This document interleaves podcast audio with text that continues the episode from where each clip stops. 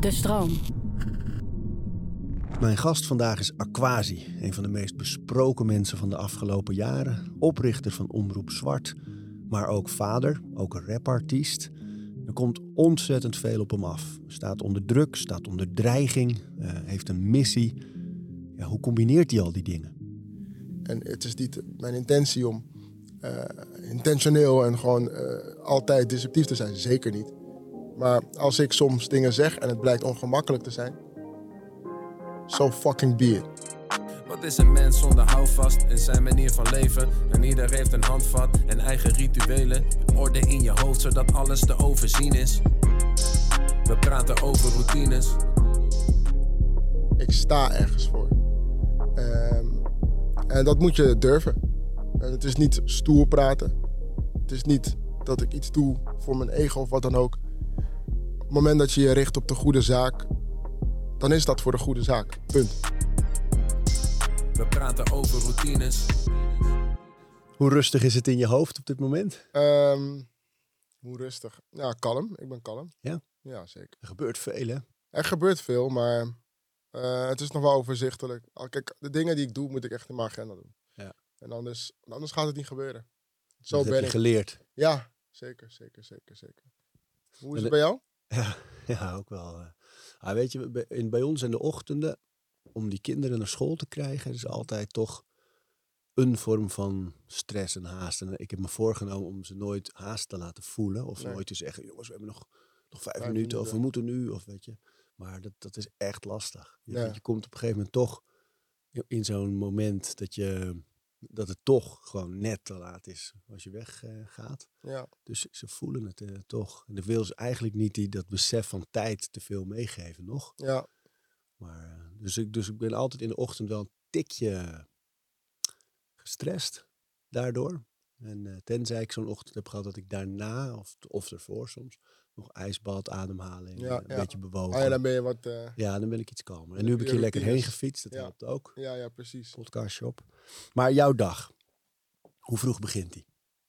Mijn dag, uh, ik sta, ik probeer eerder, ik probeer vroeger op te staan dan iedereen, dan de rest in het huis.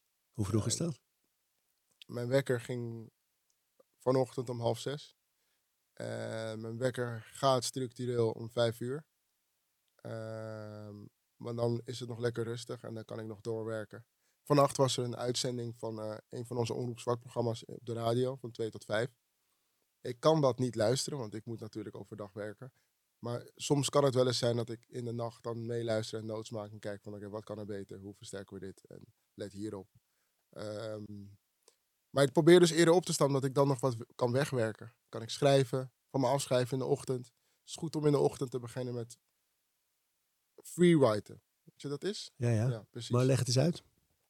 Nou, letterlijk alles wat, alle hersenspinsels die in je opkomen, die schrijf je eigenlijk via je pen en papier. Het moet echt, je moet het echt schrijven. Je moet het echt voelen. Ja. En, en dat zorgt er wel voor dat je hoofd leeg is. En dan kan je starten met de dag. Vroeger begon ik altijd zo voordat ik een track opnam in de studio. Maar nu is het gewoon net uh, tandenpoetsen. Ik weet dat Adriaan van Dis een keer tegen me zei van oké, als ik niet schrijf, dan voelt het alsof ik. Als ik een dag niet schrijf, voelt het alsof ik een dag niet heb gedoucht. Ik snap dat wel. Ik, neem, ik herken dat heel erg. Mooi man. En die. Uh, dus eerder was het uh, vooral voor je muziek op die manier. Maar nu is het dus gewoon je, je hoofd leeg. Of zet je de intentie van de dag? Waar, waar schrijf je over op zo'n moment? Uh, het gaat echt alle kanten op. Het gaat. Uh, gewoon wat in je hoofd zit. Waar echt wat in mijn hoofd zit. Van oké, okay, vanavond heb ik zin in dit oh ja, ik moet dit nog afmaken voor Omroep Zwart. Maar vergeet niet dat je ook aan jezelf moet denken. Maar vergeet ook niet dat je je rust moet pakken. Want je kan niet iedere dag structureel om vijf uur s ochtends opstaan. Maar het voelt een beetje alsof ik in de spitsuur van mijn leven zit op dit moment. En daardoor wil je ehm, weer terug naar de eerste man wakker, laatste die slaapt. Dat. En um, ik, ik merk dat ik het dan fijner vind om niet samen met mijn kinderen wakker te worden. Maar ze net voor te zijn. En mijn vrouw ook. Zodat je eventueel kleding kan stomen fruit kan snijden, brood al in de broodtrommels heb gedaan, zodat dat al gefixt is. Want je kan op twee manieren je kinderen leiden naar school of naar een opvang. Of uh, als een leeuw, dat ze jou dan volgen. Of dat je alles klaarzet en dat je ze als een wolf gewoon meer van achter een beetje stuurt. En ik denk dat ik in die ochtend dan liever die wolf ben voor mijn kinderen. En dan, gedurende de dag ben ik weer de leeuw. Ja, mooi. Ik zag vanmorgen toen ik fietste een vader met zo'n verwrongen blik, zo'n grimas een beetje, zo'n gestrest hoofd. Met een pak papier onder zijn, eh, en zijn telefoon in zijn schouder zo tegen zijn kaak geklemd. En die liep te snel voor zijn kind. En het kind rende er zo'n beetje achteraan. Ja, Toen dacht ik, oh ja, dat is precies wat ik wil vermijden. Dat is dus eigenlijk wat jij ook doet. Je wil eigenlijk de hele setting al eh, rustig en op orde hebben als ze komen. ja precies, precies. En je wil natuurlijk ook bij hun perspectief blijven. Hè? Ehm, ik probeer, ik heb iets geks bedacht. Nou, ik weet niet of het gek is. Ik vind het eigenlijk best wel tof. Per maand heb ik een thema die ik met haar bespreek. En het thema van deze maand is eh, geduld. Patience. Wat betekent dat? Eh, en eh, dat, soms is het gewoon een, een, een steekvraag van oké, steekproef van oké, wat betekent het? Wat betekent het nu? En hoe ga je ermee om in deze situatie? Wat zegt ze op zo'n vraag? Hoe oud is ze nu? Ze is nu vier. Zo. Ze is nu vier. Ehm, dan zegt ze dat ze eventjes moet wachten. Want het is een schone zaak. en dat is wel tof om dat dan terug te krijgen. Want eh, wat je aandacht geeft, groeit toch? Ja, ja. Dus daarom is het gewoon belangrijk om haar ook al vanaf deze leeftijd dit soort normen en waarden al mee te geven. Hoe bedenk jij zoiets? Dat je dan eh, met van die thema's gaat werken met je dochter? Ik kijk gewoon naar wat ik heb gemist in mijn eh, opgroeien, in mijn upbringing. En denk van oké, dit zou ik anders willen doen. Dat had ik mezelf beloofd toen ik eh, eh, op mijn 28ste mijn eerste kind kreeg. Toen dacht ik al van, was het 28? Ja, nee, 30. 30, ja, sorry. het is ochtend, hè? Ja, Ja. Ja, Jouw dag is al half om. ja. Maar en, en dan, hè, dus dan, eh, dan concludeer je dat van oké, dit heb ik gemist. Dan ga je dan bijna over een format dus nadenken ook. Van hoe ga ik dat dan invullen? Eigenlijk is ehm, in retrospectief alles wel een format. Of alles wat er in mijn hoofd omgaat. Dat Ja. kan je wel plaatsen in een format. kan je wel plaatsen in een... eh, als, het een terugkerende onder, als het terugkerende onderdelen heeft, dan is het zeker wel een format. Ehm, ik, ik, dit is gewoon nu even een experiment. Hè? En ik merk ook dat zij er ook lekker op gaat. Dat ze het ook tof vindt om het woord geduld in haar mond te nemen. Of patience. Te weten dat dat een Engelse vertaling is van geduld. Ja, mooi. Ehm, en in het Ghanese heb ik haar nog niet meegegeven. Is het abotre. Dat moet ik eigenlijk ook meegeven. Het Ghanese. Want ik vind het ook heel erg belangrijk dat ze... eh, het Ghanese, die Ghanese, de Ghanese variant van geduld ook mee moet krijgen. Maar dat is totaal anders dan de Nederlandse variant van geduld. Dat ken je wel natuurlijk in warme landen. Of het nu Spanje is of Jamaica of Italië. Dat mensen eh, gedurende de warmte, waar het warmer wordt... is er net iets meer geduld. Ander ritme. Ja, Ja. ja. ja, mooi om die cultuur. Dat lijkt me ook moeilijk. Als je, ik zie dat bij mijn broer ook wel. Die eh, woont in Egypte. Zijn kinderen zijn dus Egyptisch.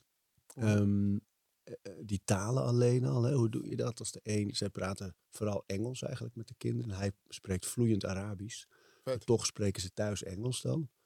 En, eh, en hoe je dan bijvoorbeeld ook nog Nederlands meegeeft, als er Arabisch is en Engels. Dat is echt moeilijk om. eh daar moet je echt momenten voor kiezen, denk ik. Hè? Zeker, zeker, zeker. Ik heb ehm, familieleden die ehm, op één dag in de week een bepaalde taal spreken. Gewoon op één dag in de week wordt er alleen maar ehm, Afghaans gesproken. Dus dan weet je dat. Ja. En dat is best wel sick. Dus ik denk dan ook van wauw, misschien moet ik op één dag in de week standaard, als in een routine, routinematig, eh Ghanese spreken. Maar dat Spreek lukt je zelf nog helemaal vloeiend de taal? Ik spreek de taal vloeiend en ik kan het verstaan, ja. Mooi man. Ja, het is wel een blessing om eh, dat te kunnen. Want in Ghana is dat dan wel een stuk makkelijker. Kun je jezelf wel wegwijs maken. Ook al zie ik er niet uit als een, eh, eh, een, een, een, een, een standaard Ghanees. Nee? Maar wat is dan een kenmerk van een standaard Ghanees? Nou, als je, ga, als je naar Ghana gaat, dan lijken de mensen gewoon niet zo snel. Niet zozeer op hoe ik eruit zie. Dus dan val je dan ook gelijk op van, oh, hij komt vast uit het westen. En heb je nog dat Nederlands ook. Ook dat. Waarschijnlijk heb ik wel een, een lichte Nederlandse tongval of een lichte vreemde tongval voor mensen die dan Ghanese spreken. Maar ik versta het en ik kan het spreken en ik krijg er ook complimenten om. Dus dat is ook wel fijn. Hey. Even dat moment hè, dat je met je dochter zoiets doorneemt. Zo, kies je daar ook een vast moment van de dag voor? Nee, nee. Maar ik vind het wel belangrijk om terug te koppelen. Dus als ik, eh, voordat, vlak voordat we naar school gaan, is er neem ik wel de tijd voor een soort van voorbeschouwing. En nadat ik haar ophaal, of als ik haar weer zie na werk en eh, zijn aan tafel aan het eten, vind ik een nabeschouwing ook al belangrijk. Het is toch wel een soort van topsport, toch? Je kinderen opvoeden. Zo, nou en of. Ja. Eh, en, en je mag je daardoor ook niet laten kennen door als je kind bijvoorbeeld eet. Er is een keer een moment geweest dat mijn dochter aan het eten was. Ik was tegenover haar en ik- ze wilde per se zelf eten. Eh, zelf haar, ehm, zichzelf voeden en ze liet mij haar niet voeden. En op een gegeven moment was ze dus de macaroni aan het uitspugen en dan wrijft ze het zo over de tafel. En dan word je wel op de proef gesteld hoor. Van, hoe ga je daarmee om? Ja, ja, ja. Hoe deed Want er dat? zijn dan heel veel scenario's. Oké, stop de tijd. en ehm, ik begon adem te halen. Ik begon echt, en dat was wel het beste wat je kan doen dan. Gewoon ademhalen, blijven ademen. Niet vergeten, anders stik je. Anders verstik je echt. En vergeet ook niet dat als je echt blijft bij het perspectief van je kind. Ze was toen twee of zo, Ja. twee, drie. eh, dat dat gewoon een totale onschuld is. Ja. En, Maar ja, dat is het. Je brengt je eigen leven mee. Hè? Ja. Je eigen situatie, je eigen gemoedstoestand, eventuele stress of druk of korte nachten, wat dan ook. Eh, Ik heb het ook wel eens hoor, dat je gewoon schrikt van oei, net iets te, te snappy. Ja. Of, eh, ja, ja, maar dat is een goeie om dan even afstand te nemen, te ademen. En ook te denken inderdaad. Ik zag laatst een hele mooie opmerking van iemand. Dat ging over een rommelige kamer. Eh, een kamer vol met speelgoed, niet opgeruimd. Helemaal echt een puinhoop. En dat je dan daarnaar kan kijken en dan een beetje boos of geïrriteerd denkt. Ja, loop, loop ik het weer op te ruimen. Of dat je denkt, hé, hey, wat moet dus een leuke tijd gehad hebben. ja, dat is, ja precies. Die die mindsetverandering, ja. Ja, klopt. Dat is een hele mooie gedachte. En ook dat er in, de, in chaos, chaos in de, in de kamer, dat daar ook iets heel moois kan, in kan zitten. Dus die- je moet die krenten maar steeds weer uit de pap weten te vissen. Ja, ja. Hoe doe dat je dat? Hoe, hoe zorg je ervoor dat je je mindset, je vizier eigenlijk op die manier posi- positief en constructief blijft? Ik denk dat je dat, dat, dat per situatie eh, verschillend is. Maar blijf gewoon bij het perspectief van je kind. Eh, inderdaad, ik vind het een hele mooie gedachte. Je kan denken van, ah, nu moet ik dit weer opruimen. Of eh, kom, we gaan dit nu samen opruimen. Het moet nu voor deze tijd. Maar dat is ook wel heel erg, ehm, heel erg sturend. Nou, dwingend zelfs. Ja, ja. Maar je kan, het ook, je kan ook echt een andere bril opdoen en kijken van... Dit is inderdaad mooi. Wat heb je een hele leuke, fijne tijd gehad. Maar zo kan je niet altijd denken. Het is niet altijd ehm, eh, alle kleuren van de regenboog. Dat, het mag ook wel eens een mineur zijn. Dat mag. Ja, dat dat vind ik zelf een van de moeilijkste dingen aan opvoeden. Dat je weet dat kinderen aan, ook heel veel aan duidelijkheid en structuur hebben. Ja. Ik heb bijvoorbeeld met eten ook vaak. Mijn zoon is heel intuïtief. Dus je- ik weet als, als we gewoon thuis zijn in het weekend, Mhm. dan weet ik, dan sprokkelt hij het wel bij elkaar zijn eten. Maar ik weet ook, op school zijn vaste tijden. Dus als jij gaat rondlopen en denkt, nou ik neem nu eens een hap en dan over een kwartier weer. Ja, dat gaat niet op school. Nee, Dus in hoeverre, maar ik vind het wel heel mooi dat hij op die manier, weet je, echt een beetje als, als een jager-verzamelaar, als het er is. eh. ja, klopt. maar Ja. hoe, hoe je dat dan, hoe je daar dan mee omgaat en zelf een weg in vindt die nog genoeg ruimte voor zijn ontwikkeling en zijn karakter laat. En tegelijkertijd wil je hem al een beetje bijbrengen. Ja, maar je komt wel in een leven, op school, op werk, waar dan ook, waar een andere structuur is. Ja, ja. Ik denk ook dat school... eh, kijk, eh, de opvoeding is natuurlijk primair. En school is ter ondersteuning. Ja. Eh, dus je kunt niet verwachten dat je je kind naar school brengt... en dan is je kind uitgeleerd als je je kind hebt opgehaald. Nee, Dat is de verkeerde volgorde ja, eigenlijk. ja. Dus eh, daarin heb je ook natuurlijk baat aan structuur voor je kinderen thuis. Hoe laat gaan ze slapen? Laat gaan ze in bad? Kinderen gaan altijd in bad. Eh tandenpoetsen in bad daarna. En drogen. eh cremmetje. Boekje lezen. Slapen. En, en tegen de tijd dat ze slapen is het half acht. Soms acht uur. Vroeger was het wel eens nog later. Maar nu is het wel echt half acht, acht uur. En dat is wel chill. Want dan kan je daarna ook weer tijd voor jezelf hebben. Ja. En die structuur, dat, dat moet er wel zijn. ja. En ook qua eten natuurlijk daarvoor. We hebben precies die opbouw ook. Ja, dus echt, en die is ook echt heilig. Dus ik heb, eh tuurlijk zit er wel speling van kwartier, twintig minuten, maar niet uren. Of eh, we hebben nooit eigenlijk dat we zeggen, nou, we nemen ze wel mee een avondje. En dan Nee. slapen ze daar wel eh, even. Nee, ze hebben de rust wel nodig, toch? Ja, ja, ja. ja. En ze slapen. er ook baat bij. En het voorlezen ook. Mijn zoon is al weg. Bij- als ik nog niet eens de pagina om eh, heb. Maar mijn dochter blijft wakker tot het verhaal af is. Ah, ja. En stelt ze allemaal vragen over. En het is echt een storyteller. Mooi. nu. Ja, Ja, mooi toch? ja, joh. Maar en, en wat je vertelt doet me denken aan dat, het, dat je ook dus eigenlijk wel eh, momenten van aandacht en, en attent zijn of eh, gericht zijn op, je- op je dierbaren, dat je dat ook echt plant. Dat, eh, en dat vind ik een mooie theorie. We hadden hier eh, Rick Pastoor, dat is echt zo'n jongen die is helemaal bezig met, met structuur en productiviteit en effectiviteit. En die zei ook dat je at- attent zijn heel goed in je agenda kan zetten. Hij noemde het voorbeeld van je ouders bellen bijvoorbeeld. Ja. En eh, dat dat een tijdje voelt als, oh ja, dat, moet dat dan niet impulsief zijn? Is dat dan wel vanuit liefde of wat dan ook? Maar zij, op het moment dat je het organiseert, weet je ook op een gegeven moment, nou, dat is gewoon elke dag. Ja. Het is gewoon een soort, en dan wordt het ook weer dat tandenpoetsen van Adriaan van Dis. ja, precies. Precies. precies. Mooi is dat. Het is eh, eh, een vorm van hygiëne, toch? Ja. Eh, onderhoud. Ja, echt. En dat, zag je, dat mag je zeker niet onderschatten. Onderhouden. Want ook je vrienden, je kennissenkring, je familie, ook dat moet je onderhouden. Heb jij het gevoel, je zei ik zit in een spitsuur, of een soort spitsuur van mijn leven. Mhm. Ehm, dat je nu met die vijf uur opstaan, dingen wegwerken, eh, de kids run eh, heb je dan. eh, daarna ga je, ga je werken. Heb je het gevoel dat dit een, een afgebakende periode is die misschien wel onmogelijk is om heel lang vol te houden? Ehm, ik, ik weet vanuit mezelf, dat is een goede vraag die je stelt. Ik, ik, ik, ik, ehm, ik weet vanuit mezelf dat ik altijd met pieken en dalen heb gewerkt in mijn agenda. Dat ik altijd projectmatig iets heb aangepakt. Of het nou drie maanden bezig zijn met een theatervoorstelling en daarna drie maanden focussen op eh, muziek en toeren of een album maken. En nu, in dit geval, is dat net wat anders, ligt het anders. Maar die drukte en dat, als het gaat over tijdsmanagement, dat wordt nu niet, dat wordt nu wel steeds meer een routine. Want je creëert rituelen, je zorgt er wel voor dat je echt op de juiste manier met die pieken en dalen kan werken in mijn agenda. Ehm, maar ik geloof wel dat het iedere keer een uitdaging is naarmate er een nieuw project bij komt. En ook nu Omroep Zwarte bijvoorbeeld is. Nu is dat de main focus, maar ik mag ook natuurlijk ook wat tijd aan mezelf besteden.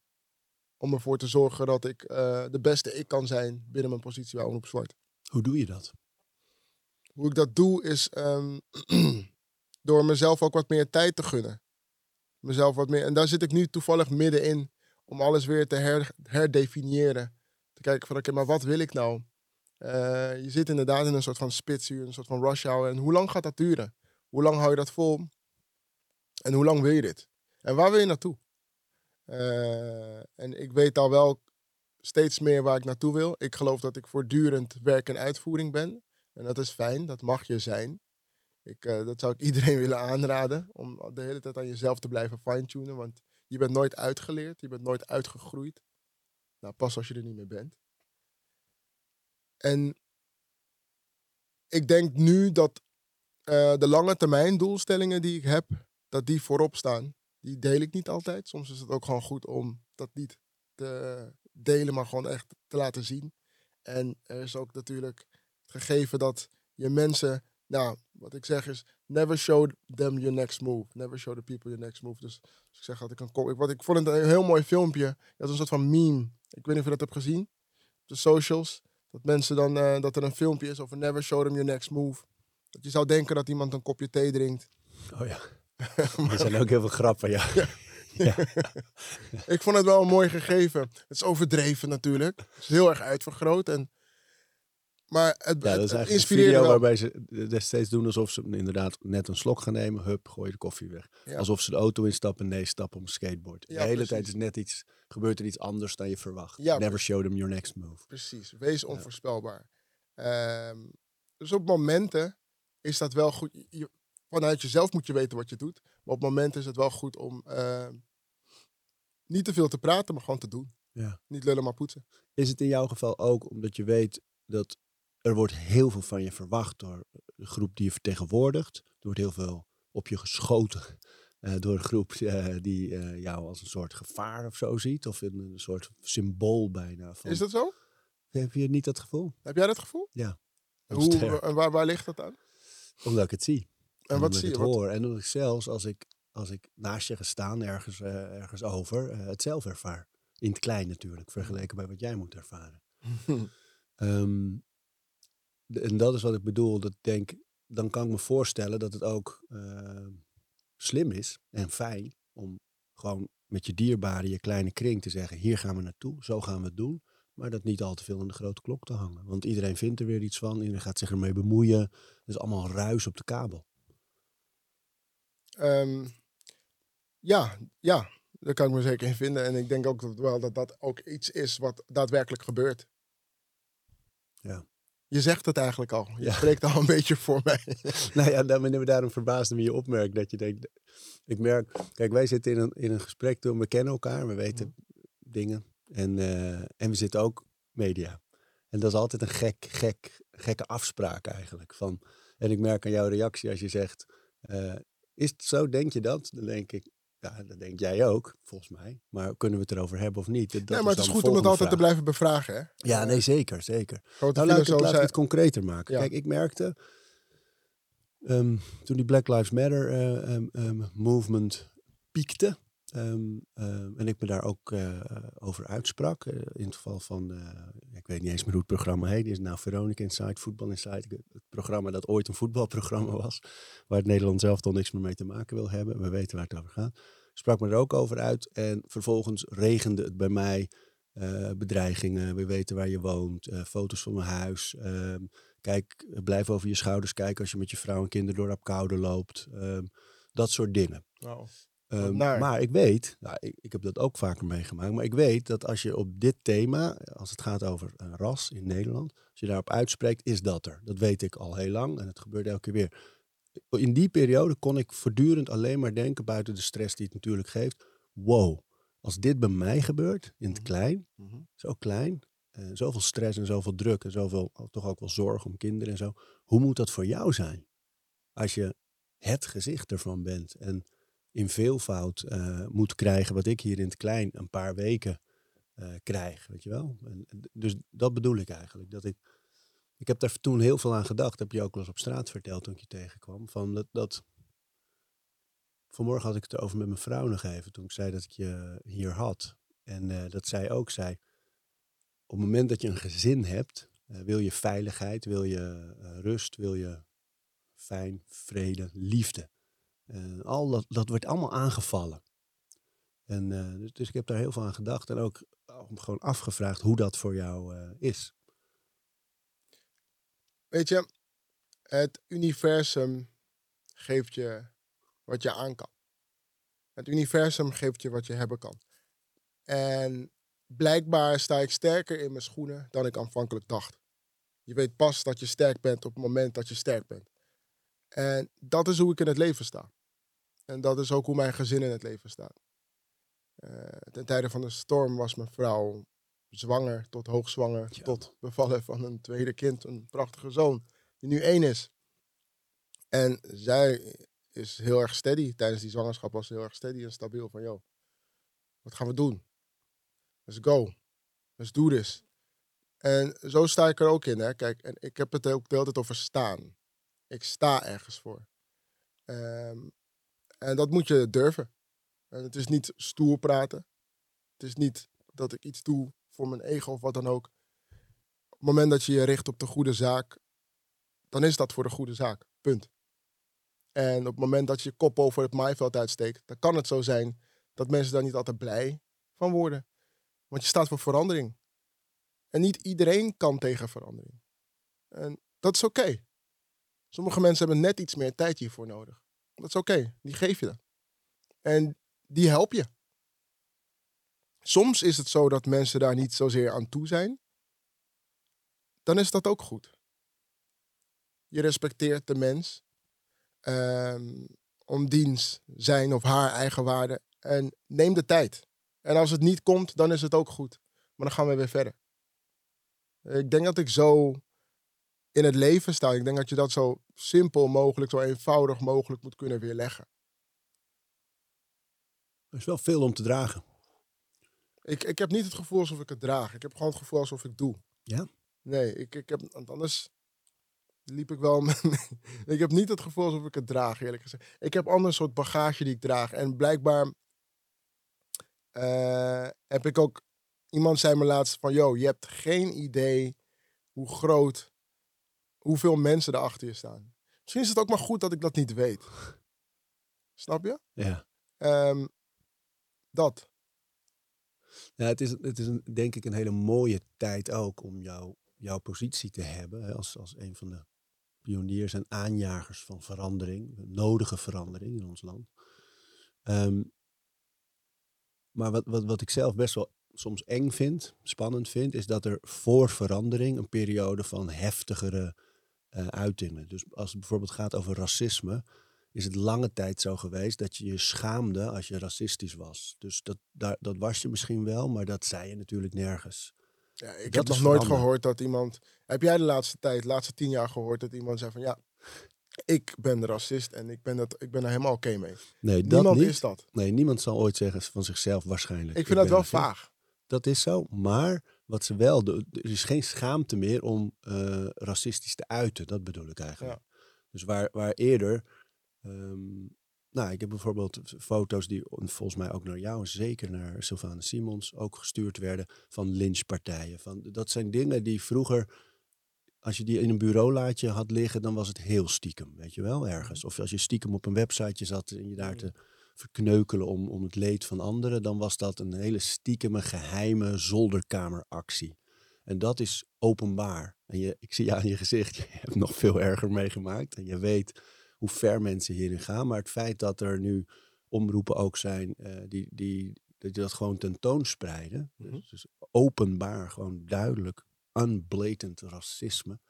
Uh, dat vind ik een hele spannende tijd in verandering. Dus voor de echte verandering die nodig is, zit altijd die hele heftige uh, vergroting van de, van de uitersten. Ja. En daar sta je natuurlijk middenin. En ik, ik vroeg me heel vaak af van, is Omroep Zwart, is het werk dat jij doet, waar, waar, waar moet dat toe leiden? In dit licht. Uh, in dit zwart licht. Goed dat je ons hebt gevonden. nee, um, zwart licht wordt gemist, dat ja, weet je. Hè? Ja. Je moet wel ik mis het muziek maken ook wel, Ja, hoor, toch? eerlijk gezegd. Ja. Maar je committeert je nu aan een doel, en een groter doel. En het belangrijkste is, is dat we van die 50.000 leden die we hebben kunnen behalen dankzij de prachtige community, die mensen die achter ons stonden en staan, in, eh, ehm, in transitie brengen naar 150.000 leden om ervoor te zorgen dat we er voor altijd kunnen zijn voor 31 december 2026.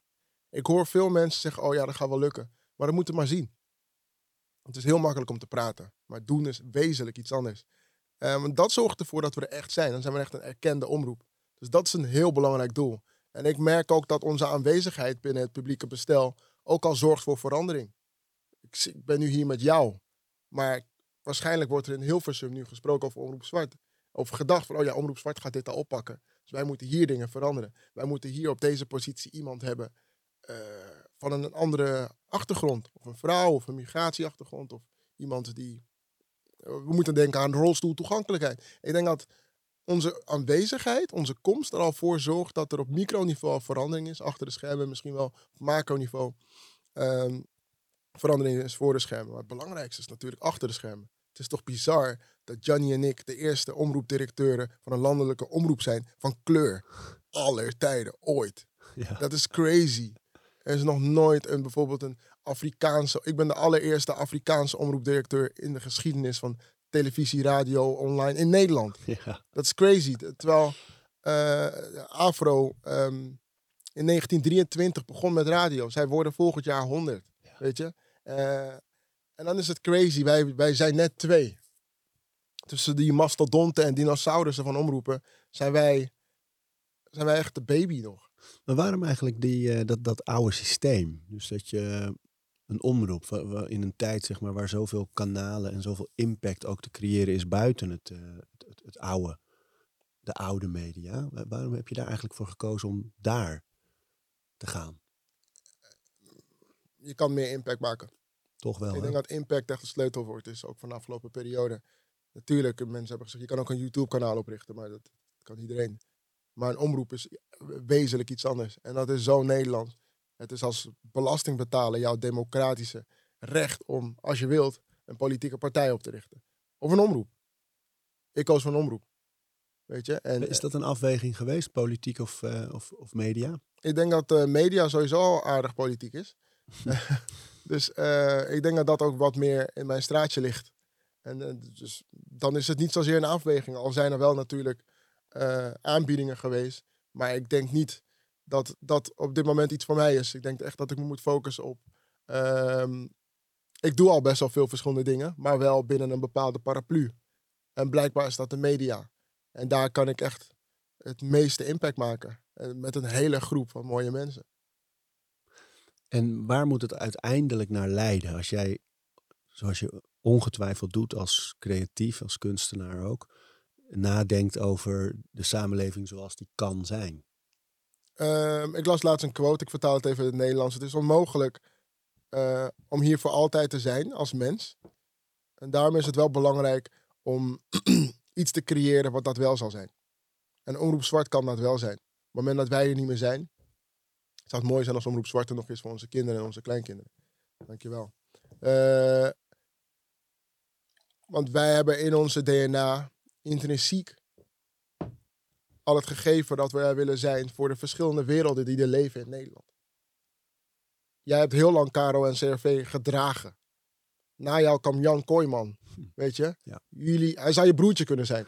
Het is gewoon een bepaalde type, weet je. Dus, eh, en wij moeten daarin, wij, bij Omroep Zwart zouden we, natuurlijk heel interessant, maar we zouden eigenlijk verder moeten kijken. Want je hebt naast de Aries en naast de Janne, heb je ook eh, de Siomaras, of de Lins, of de Giannas, of de, of de Jamals. En daar moeten we ook aan denken. En je kan, je kan mensen die ook betalen, deels betalen voor de NPO, want dat is ook allemaal belastingcent, die kun je niet zomaar negeren. Nou, en er zit nog een, een functie. Ik, ik was een keer, ehm, mijn vader is dominee, in een klein kerkje in Friesland.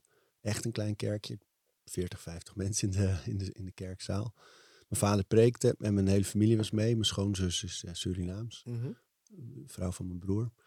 En, ehm, en wij gaan daar zitten. Zij een beetje groot haar, veel kleurrijk. Ja, mooi toch? En, ja, hij ging zitten en toen, en toen zei een kindje, een klein kindje op de achtergrond... hey, van Klokhuis. Oh, ja. Dat is ze niet. Alleen wel, dat was haar associatie. Dus ik dacht, daar is wel de waarde van, van die oude media toch ook. Van eh, die zichtbaarheid te creëren. Hè? Dus als, nou ja, als zij denkt, hé, hey, dat is die vrouw van Klokhuis. Want dat is de enige die ze kent eigenlijk. Die er ongeveer zo uitziet. Ja.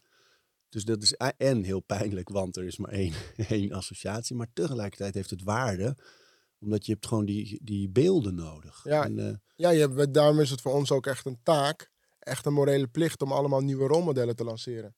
En dat varieert van nieuw talent tot aan bewezen kwaliteit. Ja. Eh, bewezen die- kwaliteit zijn mensen die al landelijker bekend zijn. Maar je moet ook nieuw talent gewoon blijven pushen. Want je kan niet zijn wat je niet kunt zien. nee. En mensen hebben dat wel nodig. Even te zien, oh, dit bestaat. Nou, en daar zit ook ontwikkeling. Want je, ja, je noemt Jan Kooijman, eh, vakman. Maar eh, bijvoorbeeld het programma dat hij van mij overnam over transgenders. Mhm. Kijk, daar zou je ook kunnen denken, oké, eh, wij- wij zijn dat gestart met mij. Toen heeft hij het één of twee seizoenen gedaan. Laten we ervoor zorgen dat nu iemand die zelf trans is, dat programma gaat doen. Dan heb je ontwikkeling. Ja. Dus dan is het niet meer die host met ervaring of eh, vanwege, de, vanwege de ervaring of de zichtbaarheid of de bekendheid. Maar iemand die echt vanuit die doelgroep komt, die Ja. nog dichterbij staat, dan zit er in zo'n programma ook ontwikkeling. En dat is natuurlijk met zo'n omroep ook. Dat het mooie is als er echt een nieuwe aanwas komt, die ook echt aangeeft van er is iets gaande. Want ik denk eerlijk gezegd dat ik in Hilversum, toen ik bij de publieke omroep in totaal negen jaar werkte, ik denk dat ik wel 20 of 25 keer een dag over diversiteit heb eh, moeten presenteren daar. En er werd er weer een blik opengetrokken van culturele diversiteit. Allemaal jongeren vanuit het land die dan mee gingen denken over hoe het bij de publieke omroep anders ging. En er veranderde niets. Nee, helemaal niet. 25 keer Ik denk het wel, ja, ongeveer. Ja. In hoeveel jaar? Eh, negen jaar, ongeveer, ja, Dat is crazy. denk ik. Ja, Ja. ik, ehm, kijk, toen was er natuurlijk niet echt een omroepdirecteur van kleur die kon zeggen van, joh jongens, we zijn mee bezig. En ik denk dat dat, ehm, Maar er was wel, waren wel eens gasten die dan voor, bijvoorbeeld voor de zevende keer waren uitgenodigd. Ja. En die zeiden, ja, ik ben hier zes keer eerder geweest. maar Wat is er eigenlijk veranderd? Ja, dat, kijk, dat is heel erg belangrijk. Gewoon eventjes zeggen, van- de- de- eventjes een weerbericht geven. Eventjes duiden. Zeggen van, ja, maar wat zijn we nou precies aan het doen? Ehm, zijn we maar aan het zeggen? Als we maar dingen aan het zeggen zijn, dan ben ik mijn tijd aan het verdoen. En dan ben ik er, dan moet je maar gewoon even een mailtje sturen. Dan lees ik de notulen. Dan is dat wel fijn. Maar we moeten wel concreet ehm, doorgaan met daadkracht. En daar zijn wij voor. Daarom geloven wij heel erg in show don't tell. Natuurlijk konden we al heel lang zeggen wat we gaan doen, wat voor type programma's we gaan maken, met wie we willen werken. Maar waarom zou je? Waarom zou je meepraten in bubbels? Ik denk dat het heel erg belangrijk is om gewoon doelstellingen ehm, te hebben en daarvoor te gaan. Concreet. Eh, wij zijn, ik denk dat wij niet zo snel een omroep zullen zijn die met quota gaan werken, bijvoorbeeld. Maar ik weet wel dat dat ook speelt, wel of geen quota. Bij andere omroepen wellicht. Maar of dat voor ons een ding is, nee, want wij, wij zijn intrinsiek al gemeleerd. Wij denken al van ja, die hoort erbij, die hoort erbij. Uh, omdat het gewoon logisch is. En dan nog, hè, die vraag van waar het allemaal naartoe moet leiden. Jij hebt ongetwijfeld een beeld van hoe onze samenleving kan zijn. En dat is, dan is natuurlijk zo'n omroep, omroep zwart, een, een, stuwende kracht in die richting. Um, je eigen uitingen, de poëzie die je maakt, de, de muziek die je maakt, de, de, keuzes die je maakt als acteur in theater. Het is altijd wel een beetje ook van, het moet ergens toch wel uiteindelijk naartoe. Heb je daar, kan je dat omschrijven eigenlijk? Kijk, als je, als je kijkt naar uh, het feit dat er anderhalf miljoen tot 2 miljoen doven en slechthorenden zijn in, in Nederland. Daar willen we ook voor zijn. We zitten al nu al te kijken van wat kunnen we ontwikkelen, wat kunnen we doen, hoe kunnen we daarop innoveren. Dus vertegenwoordiging voor alle groepen? Vertegenwoordiging voor, voor de verschillende gemeenschappen in Nederland. Als je kijkt naar mensen vanuit de LGBTQ, gemeenschap, zit ook al om en nabij 2 miljoen Nederlanders. Als je kijkt naar het feit dat uh, er een groeiende aantal is van mensen met een migratieachtergrond, gaan naar 20 procent. Uh, en dat is dan CBS, maar we weten ook niet of dat helemaal. Dat weet je niet. We don't know. Um, want representativiteit is in iedere branche een issue. Is in iedere branche een issue. Vooral de politie is, de juridische sector, de media, de zorg, weet je. Um, in iedere branche is dat een issue. Dus is, soms is het heel erg beneath the surface. En daar kunnen we niet, daar moeten we, soms kan je de vinger niet op de zere plek leggen. Maar je weet al wel van ja. is dat dan ook een van de, van de doelen? Ik weet dat je dat niet heel concreet wil zeggen ook van dit ik kan het wel zeggen. doel. Ik denk dat als wij, als, als we bepaalde dingen goed aanpakken, dan zouden we zomaar een van de grootste omroepen kunnen worden van Nederland. Omdat je staat voor verschillende gemeenschappen. Omdat we niet gaan voor één type gemeenschap. Maar we pakken de breedte.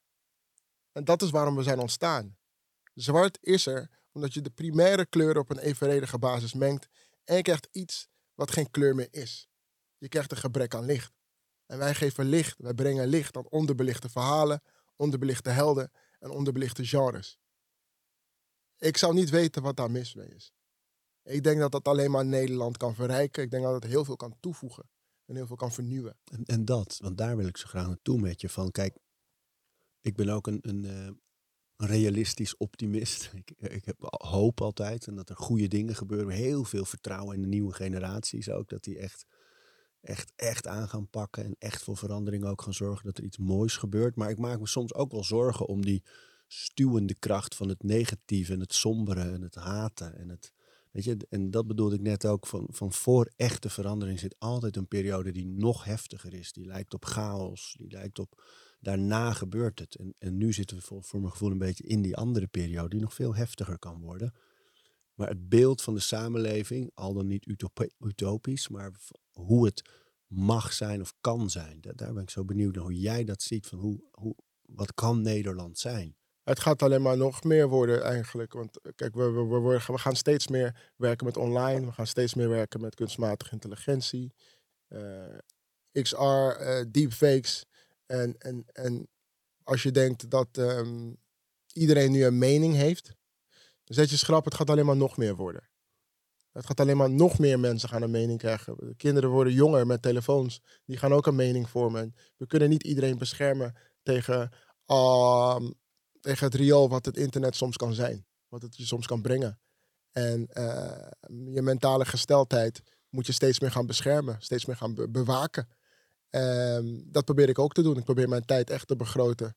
Als het gaat over de socials. Want mijn tijd is een soort van valuta geworden nu. Een munteenheid. En daar moet ik heel bedachtzaam mee omgaan. Um, die kan ik niet zomaar gaan zitten verspillen. Die moet ik echt besteden, investeren. Ehm, En, en hoe je in, in het kader van dit, deze podcast, Mhm. hè, over routines en over tijdsindeling vaak, bij jou, van hoe, hoe doe jij dat? Is er een moment dat je naar je week kijkt? Ben je, eh, gebruik je gewoon nog een agenda? Hoe ik heb dat? zeker een agenda. Ik, eh, ik heb een agenda waar al mijn omroep zwart dingen in zitten. Ik heb een agenda waar mijn persoonlijke dingen in zitten. Ehm, ehm, persoonlijk met mijn vrouw. Ik heb een agenda waar al mijn artiest-gerelateerde dingen in zitten. Want ik, ik ben natuurlijk ook nog steeds een artiest. Al doe ik niet veel, ik blijf nog steeds wel maken. Dat is ook een stukje ook creatieve therapie. En dat is het, die drie agenda's eigenlijk. En dat is al best wel veel. En die koppel je dan in een soort van speciale agenda, zodat de mensen die daar eh, verantwoordelijk voor zijn, zodat die dat kunnen zien. En die, als er nieuwe dingen bij komen, dan zet ik dat niet zelf in mijn agenda. Dan geef ik dat door aan de mensen die voor mijn agenda zorgen. Dus ik heb een secretariaat, maar ook een PA bijvoorbeeld. En het is wel belangrijk om dat even gescheiden te houden. En voor sommige mensen of momenten laat mijn agenda dat gewoon niet toe, weet je. Dus ik kan niet met iedereen meeten. Ik, het is geen, niet de tijd voor. Vind jij dat moeilijk om nee te zeggen tegen mensen die eerder ja zeiden, bijvoorbeeld? Die eerder ja tegen mij zeiden, hoe bedoel Of jij tegen hen? Dat je, nou ja, dat je in, op, in zo'n fase komt dat je gewoon niet meer alles kan doen. Dat- nee, dat- mensen begrijpen het wel. Ja? Ja. Maar als je dat niet begrijpt, dan ben je niet voor mij. Ah. Eh, Ik moet daar heel stellig in zijn. En hoe ver eh, ehm, is dat die PA die dan vooral nee zegt? Of heb je, bouw jij dingen in om jezelf daar nog in je tijd te beschermen? Ik moet dat doen. Eh, anders ben ik 24-7 aan het werken aan één ding en dat zou zonde zijn. Ik merk sowieso al dat ik het lastig vind om nu binnen eh, als bestuurder van Omroep Zwart te werken. En dat ik dan denk van, feestdagen, hoezo is iedereen vrij? We moeten gewoon werken, toch? Weekend, wat? Ik, dus dat, is, dat is nog het stukje artiest zijn. Want je maakt natuurlijk ook die transformatie van artiest naar eh, bestuurder. En ik weet wel dat ik het heel raar vond. Ik dacht van, oh, oh ja, het is een feestdag, dus iedereen is vrij. Hilversum werkt ook niet en eh, mensen zijn vrij op kantoor. En dan kan je niet verwachten van je collega's of medewerkers dat je maar op kantoor gaat zitten op een feestdag. Dus dat accepteer ik dan ook. Dan ik van, nee, maar eigenlijk is dat... Later komt die bezinking dan. Dan denk ik van, eh, oh, misschien is het wel goed om eventjes mijn telefoon uit te doen en te chillen. is wel lekker. En nu kan ik ervan genieten. Maar ik moest eerst wel even een knop omzetten. merk ik. Omdat je vanuit idealisme werkt. Ja. Is, het is een, En enorme passie, een enorme drive natuurlijk. Hè? is een eh, fel vuur. Ja, Ehm, je hebt een paar keer al gezegd dat je nu ook heel erg bezig bent met een nieuwe structuur bouwen. Zodat je ook meer aandacht voor jezelf hebt. Voor je, voor je rust en voor je, absoluut, voor je absoluut. gezondheid. Je kan niet altijd vijf uur opstaan. Sta jij vijf uur op? Nee. Eh, nu toevallig? Wel, je hebt het wel een tijd Ja, gedaan, ja, toch? ik, ik doe het als ik een boek maak. Ja. Dan, dat is nu. Snap dus je? nu doe ik het. Ja. Dan sta ik om vijf uur op en dan heb ik een, een, een nieuw dingetje gevonden. Dat is een eh, acht minuten op een fiets of een roeier of op de skiapparaat. En dat, dan begin je met eh, twee minuten gewoon rustig even warm fietsen. Of eh, stel dat het op de fiets is. Dan twintig seconden. Zo hard als je kan. Hm. Drie minuten rustig. 20 seconden. Zo hard als je kan. Drie minuten rustig. Klaar. Ja. Nou, dat doe ik in de ochtend meteen als High eerste. intensity gewoon. Bam aan. ja. En, dan, eh, en dan ga ik achter de toetsenbord zitten. En, of soms ga, pak ik eerst de ijsbad nog twee minuten en dan achter het toetsenbord. Maar dan ben je gewoon helemaal aan. En dan kan ik van eh, ongeveer half zes tot zo net voor zevenen kan ik even werken. En dan, eh, dan komt de kids run. Wacht even, ik, Ja. ik, ik ga heel even aan op eh, ijsbad en ik, het werd super visueel. Ik kan me niet voorstellen dat ik dat bijvoorbeeld doe. Je ziet mij al in een ijsbad. Maar ik denk echt van, hoe doe je dat nou met die ijsblokjes? Nee, ik heb een, ja, een soort, het lijkt op een airconditioning, een apparaat. Dat Ja. kan je gewoon inpluggen. Het is Ah, ja. elektrisch blijft Dat heet eh Cool Cube. Ja. En die, eh, die, die koelt hem in een paar uur tijd. Ja. En wat ik dan meestal doe, is dat ik hem s'avonds even twee uurtjes laat lopen. Dan is die 's ochtends echt goed lekker koud. Of ik zet hem, als ik dat, eh, dat fietsdingetje doe, zet ik hem nog heel even aan. En dan is die goed, eh, goed koud. En over hoe koud hebben we het? Min? nou, dan is die zo rond de 7, 8 graden meestal. En als ik het eh, in het weekend doe en ik laat hem lang lopen, dan kan ik hem tot 2, 3 graden. Dus dat is hetzelfde als dat er Oké. vol ijs ligt. En, maar weet je, het mooie van dat ijsbad is dat, dat voor mij is dat ijsbad ook dat gesprek waar ik tegenop zie. Ja. Voor mij is dat ijsbad ook de, die, eh, die lamp verwisselen die al twee weken knippert. Ja, voor ja, mij is dat ijs, dat, dat is voor mij de hele oefening van. Het is gewoon een exercitie in iets overwinnen waar je tegenaan hikt en gewend raken aan ongemak Ja, en daar op die manier mee omgaan. ja, Wat ik bij jou dus vaak denk, van jij, jij hebt, als je in, in van die nationale dingen verwikkeld bent, heb je zoveel ongemak gekend en daar ook goed mee om leren gaan, mhm. dat jij die exercitie al heel erg snapt. Ja, Jij, ja, grappig ja. dat je dat zegt ook. Want eh, gisteren was ik toevallig met iemand in gesprek. En ik was ergens een keer aan het optreden in een nieuwe kerk. Of de Noorderkerk, ik weet even niet meer. Ergens in een kerk. En diegene zei van, ik vond het zo mooi hoe je daar sp- sprak voor iedereen. En je de situatie zo ongemakkelijk maakte. En ik dacht van, wat? maar blijkbaar eh, viel dat goed in de smaak. En ik, ik herken dat heel erg. Dat ik soms situaties ongemakkelijk kan maken. Maar is de waarheid dan ongemakkelijk? Weet je, als je gewoon iets zegt, als je gewoon zegt waar het op staat, als je zegt van hé, hoe het jarenlang is gegaan is prima, maar dit zou moeten veranderen. Dat noem je dan ongemakkelijk blijkbaar. Ehm, en dat deed me ook een beetje denken aan het boek die ik in 2018 uitbracht. Eh, laten we het er maar niet over hebben, over Ja. grote en kleine ongemakken in communicatie. Ik, ik, ik dacht wel echt van wow, blijkbaar maak ik soms momenten, situaties ongemakkelijk, maar dat doe ik niet want je kunt ongemakkelijk zijn of je kunt awkward zijn. ja. Eh, ik, ik zie mezelf niet, als ik mezelf zou moeten omschrijven in een aantal kernwoorden, dan zou ongemakkelijk niet voorvallen. Maar het is, ik vond het eigenlijk wel tof dat hij dat zei. Dat ik dacht van wow, dan heeft dat blijkbaar wel impact. Ja, nee zeker. Als je dat jaren later zegt, van oké, je hebt wel een move gemaakt. En ik denk daar nog steeds aan, want hoe, je, hoe het publiek op je reageerde, Ja. dat was sick. Dat Ja. zei hij eigenlijk. Ja, kijk, in dat opzicht ben jij eigenlijk het ijsbad voor heel veel mensen. Mm, En ik, ik denk dat dat heel, daardoor heel waardevol is. Het, en, ehm, het Wat- ijsbad. Dat is misschien wel een nieuwe bio. Dat is wel tof. nou, het mag ook wel wat warmer, hè? Ja. Maar Ik nee, weet je kijk, kijk, Ja. kijk, ik denk dat het voor mensen heel goed is om ongemak op te zoeken, bewust. Mm, Alleen eh, als je dat zelf doet, dan kweek je een bepaald karakter, denk ik. Je leert jezelf wennen aan een ongemakkelijke situatie en daarmee omgaan. Dat is waardevol in heel veel punten van je leven. Alleen op het moment dat iemand anders dat bij je doet, dat vinden mensen naar. ja. Nu, nu ben jij degene die ze in, in dat ijsbad onderdompelt eigenlijk. Eh, omdat je weet dat er iets beters uitkomt. Ja. Alleen dan mis je, denk ik, vaak dat feit dat die mensen denken: nee, ik zie er heel erg tegenop, maar ik ga, ik ga het toch doen. Ja. En ik denk het moeilijke met, met pionier zijn, met ambassadeur zijn, met aanjager zijn, eh, met verandering willen, is dat die intrinsieke motivatie bij mensen vaak mist.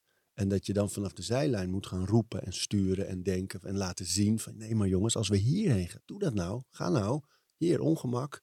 Denk erover na. Het is even ongemakkelijk, maar je moet er doorheen. Ja, Eh, kijk, verandering kan soms ook een beetje ongemakkelijk voelen. Ik weet nog denk zelfs altijd. altijd, en eh, misschien is dat ook wel het doel van verandering, toch? Dat heel eventjes anders is, maar Als je ervan overtuigd bent dat wat erna komt mooier, beter, waardevol, positief is. En dat is natuurlijk voor mensen eng. Want dat, Precies. Die hebben juist het gevoel, nee, alles wordt afgenomen, alles is anders. eh, Maar er wordt juist iets toegevoegd.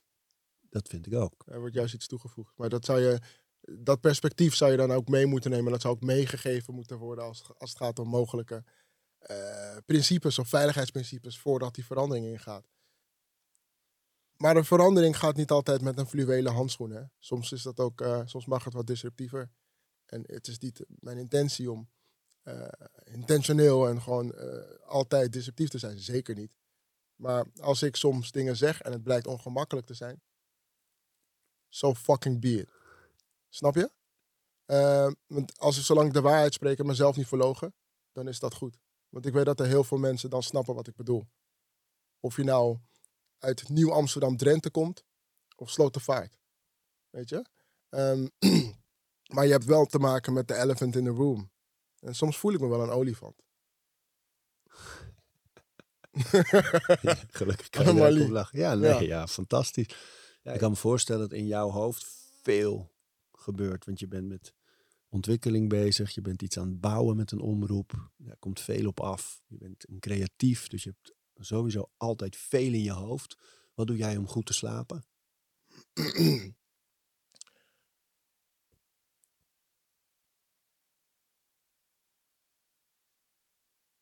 ik ben daar nog ehm, over met mezelf in conclave op dit moment. Ik zei al eerder dat ik werk in uitvoering ben. Ehm, ik merk dat ik. Ik sta inderdaad om vijf uur 's ochtends op, maar ik merk ook dat ik laat ga slapen. Dat ik gewoon zoveel dingen wil doen. En ik kan het niet altijd doen. Zeker, moet ik ook niet altijd doen. Ik weet dat heel goed. Maar ik merk gewoon nu dat het rush hour is, weet je. Maar wat ik doe om goed te slapen, is uitzonen met muziek. Eh, dat maakt mij echt blij. Waar luister, waar luister je dan naar? Vooral eigen beats, vooral eigen teksten, eigen dingen die ik nu zelf maak. Eh, omdat ik dat zo lang niet meer heb gedaan. En dat is dan voor mij, dat is niet iets wat ik naar buiten breng. Maar dat is voor mij gewoon mijn stukje, mijn, mijn routine of mijn ritueel. Waardoor ik lekker kan slapen. Want dan kan ik met muziek dromen. Eh, dan wordt het weer van mij. En dat begint het nu weer te worden. Ik ben voor het eerst sinds 15 jaar weer in loondienst. Van mezelf met Omroep Zwart, weet je. En dat is heel geinig. Maar dat zorgt ervoor dat je artiest zijn een beetje naar de achtergrond raakt. En dat is goed. Het gaat naar de zolderkamer, maar het gaat ook naar mijn dromen. Dus daarom ben ik weer midden in werk en uitvoering zijn. En mijn dromen weer aan het definiëren van oké, what's next? Wat Omroep Zwart, daar wordt nu goed voor gezorgd. En dat, wi- dat willen we gewoon maintainen. We moeten onderhouden. Maar wat, wat doe ik ook voor mezelf? En dat geeft mij nu wel heel veel rust en voldoening. En dat zorgt ervoor dat ik eventjes denk van, nou, dan slaap ik een, maar een paar uur minder op dit moment. Werk ik even 16 uur per dag. Dat is prima. Maar dat ga ik niet de hele tijd doen. Het is even een periode, even een fase.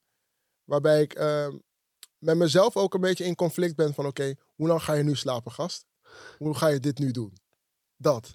En het is ook een uitdaging. Ja, dat is zo'n moeilijke afweging. Want je wil veel, er is veel, er Ja. kan veel. En tegelijkertijd kun je het ook alleen maar aan als je Ja. gezond bent, sterk bent, Ja. slaapt. Zeker, zeker. En daarom is het ook wel fijn om soms helemaal niets in je agenda te hebben. En die heb ik gelukkig de komende dagen.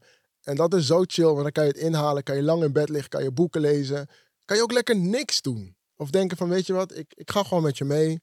En ik zie wel wat de dag me brengt. En dat vind ik dan ook heerlijk, want dan heb je die afwisseling in je werk en in je zijn. Heb jij dat ook? Ja. Ja, precies. Ja, nee, zeker. Bestaat, dat kan niet anders. Ik bouw het sowieso elke dag in. Ehm, ik kijk naar herstel, fysiek, mentaal. Ehm, dus ik, ik bouw, ik heb ook ruim twintig jaar gebeukt, zoals je nu beschrijft. Van gaan, overal ja op zeggen, aannemen, werken, ook in het weekend, s'avonds, altijd. En, want dat heeft veel waarde en dat creëert veel en het geeft ontwikkeling. Heeft het ook veel opgeleverd? Ja, zeker. Ja, ik ben er heel blij om dat ik dat gedaan heb. Waar Maar- ben je dan minder blij om?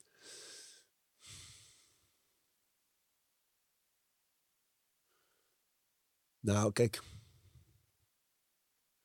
Ik denk, wa- wat ik, wat ik nu bijvoorbeeld moeilijk vind, waar ik nu minder blij om ben, is dat ik ehm, nog steeds veel de fout maak eh, overmoedig te zijn in wat er allemaal kan. Ja, Dus op het moment dat je thuisverdeling maakt, oké, jij werkt vooral de middagen, ik vooral de ochtenden. Ehm, we hebben de kinderen.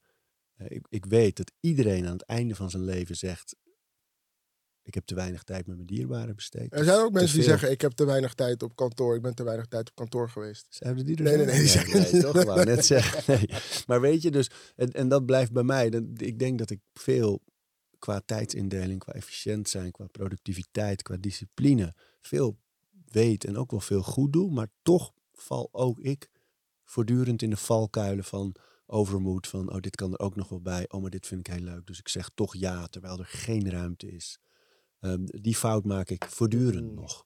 En dat, dat val- valt me, wel, valt me wel eens tegen of stelt me wel eens teleur. Ja, ik herken dat wel. Ik denk dat er na deze periode, want ik, ik zit natuurlijk midden in eh, de eerste zes maanden van het publieke bestel echt zitten. Ook al is Omroep Zwart in juni 2020 opgericht, Ja. eind juni. Ehm, doen we dit al langer, maar zitten we nu net echt zes maanden in het bestel. Eerste programma's met radio en tv en podcast komen er bijvoorbeeld ook aan. En andere projecten op het gebied van innovatie. Eh, dat zorgt ervoor dat je even in overdrive gaat. Tuurlijk. Maar hierna, hierna gaat er wel meer een periode van ehm, ge- gereguleerd plannen in. En, en, en wat meer rustmomenten in mijn agenda, want er kan nu steeds meer gedelegeerd worden. Maar in het begin, vooral in zo'n organisatie waarbij jij zelf, jouw eigen DNA hierin zit, eh, moet je gewoon even doorbeuken, man. En ik denk dat heel veel mensen dat wel begrijpen. Ik word nog steeds dagelijks gevraagd van, joh, ga je echt geen muziek meer maken? En dan zeg ik ja. Ja, Voorlopig. voorlopig. Omdat, En mensen begrijpen dat. Maar Want je maakt dus wel, je bent dus wel nog muziek aan het maken, gewoon zelf. dat heb ik niet gezegd. Die beats, die teksten, is Ja. nog geen muziek? Het, is, het zijn nu hersenspinsels, het zijn nu gedachten die ik even, die ik gedurende de dag opdoe. Eh, omdat je tussendoor geen tijd hebt om te schrijven, omdat je allemaal met formats en beleidsplannen en procedures bezig bent. Dus ehm, het kan wel muziek gaan worden, maar het is het nu nog niet. Het zijn nu maar spinsels en dictafoonschetsjes en eh, gemoedstoestanden. Ik hoop dat het ooit muziek gaat worden. Dus je eindigt eigenlijk de dag zoals je hem ook begint. Ja, en Die dat is crazy. eruit. Ja, zeker. Dankjewel voor deze ehm, constatering inderdaad. Het is inderdaad wel zo, ja. Maar de dagen zijn, het zou toch mooi zijn als de dagen net zo compositorisch in elkaar zouden zitten als muziek zelf is. Ja. Dat zou prachtig zijn. Volgens mij is dat ook wel zo. Het zit ook in onze taal, toch? Dat het muzikaal is. Ja, ja, ja. Ja, ritme, melodie, Ja. staccato, wat dan ook, wat je Harmonie. maar kiest. Ja. Ik hoorde Ed Milet, dat is zo'n eh, motivational speaker, ondernemer. Echt, echt Amerikaan eh, van die school. Ja, een beetje vergelijkbaar met Anthony Robbins, weet je Mhm. wel, dat echte. Ja, Ehm, maar, en die heeft de theorie dat de 24 uur die wij onszelf opleggen niet meer bij deze tijd past. Want hij noemde het voorbeeld dat als hij vroeger een brief wilde schrijven, echt vroeger, vroeger, in, in een andere tijd.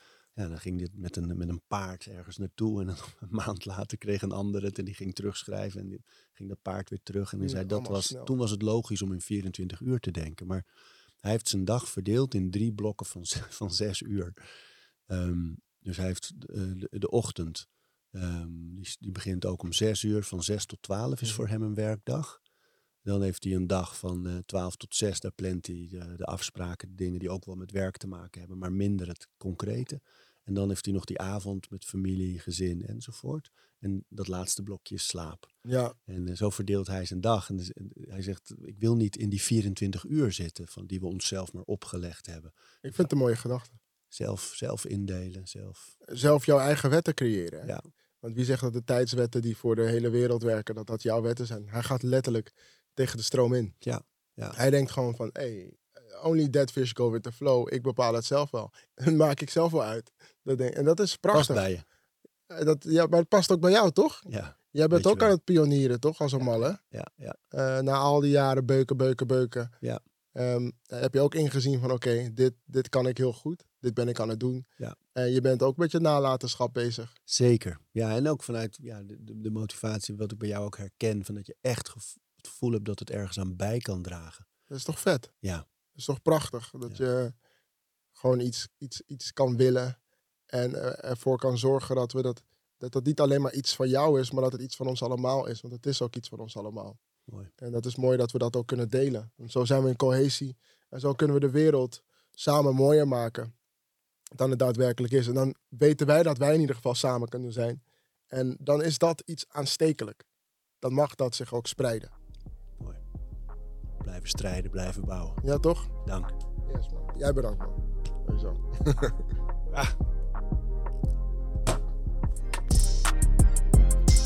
We praten over routines. Dankjewel voor het luisteren. En voordat je weer doorgaat naar andere dingen, wil ik je nog even wijzen op Over Inspiratie. Dat is het mailtje dat ik elke donderdag rondstuur met drie tips. Dingen waar ik zelf veel aan gehad heb. Het kunnen producten zijn, artikelen die ik gevonden heb online, onderzoeken, eh, Instagram-accounts, podcasts, boeken, van alles eigenlijk. En ik denk dat je daar zelf ook veel aan kunt hebben. Dus vind je het leuk om dat mailtje elke week te ontvangen? Dan kun je je opgeven op ariboomsma.nl onderaan de pagina. Dan krijg je voortaan elke donderdag in je mailbox over inspiratie.